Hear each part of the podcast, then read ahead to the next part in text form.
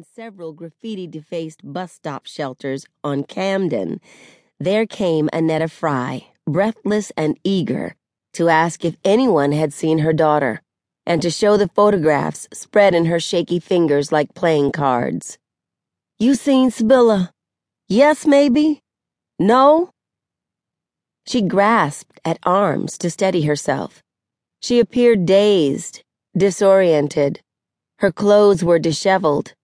The scarf tying back her stiff, oiled hair was askew.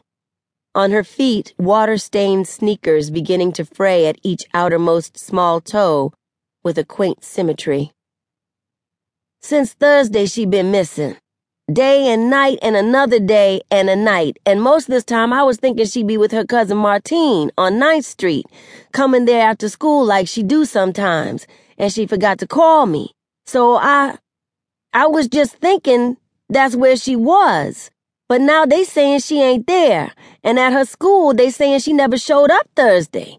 And there be other times she'd cut since September when the school started that wasn't known to me, and now don't nobody seem to know where my baby is. Anybody see Sybilla, please call me, Ednetta Frye. My telephone is her beautiful eyes mute with suffering and veined with broken capillaries. Her skin, the dark, warm, burnished hue of mahogany.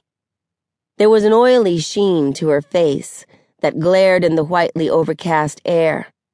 From a short distance, Ednetta appeared heavy-set, with large, drooping breasts like water sacks, wide hips and thighs. Yet she wasn't fat, but rather stout and rubbery solid, strong, resistant and even defiant, of an indeterminate age beyond forty, with a girl's plaintive face inside the puffy face of the aggrieved middle aged woman. Please, you saying you seen her? Oh, but when? Since Thursday? That's two days ago, and two nights she been missing. Along wide, windy Trenton Avenue, there came Ednetta Frye, lurching into the Diamond Cafe, and into the Wigadoo shop, and into AMC Loans and Bail Bond, and into storefront Goodwill, where the manager offered to call 911 for her to report her daughter missing, and Ednetta said with a little scream, drawing back with a look of anguish, No! No police! How'd I know the Pascayne police ain't the ones taking my girl? Exiting Goodwill, stumbling in the doorway, murmuring to herself, Oh God, oh God, don't let my baby be hurt. Oh God, have mercy.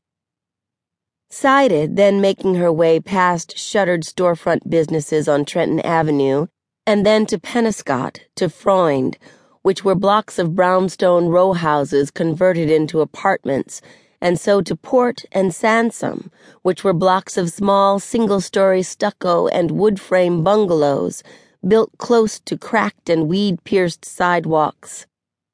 An observer would think that the distraught woman's route was haphazard and whimsical, following an incalculable logic.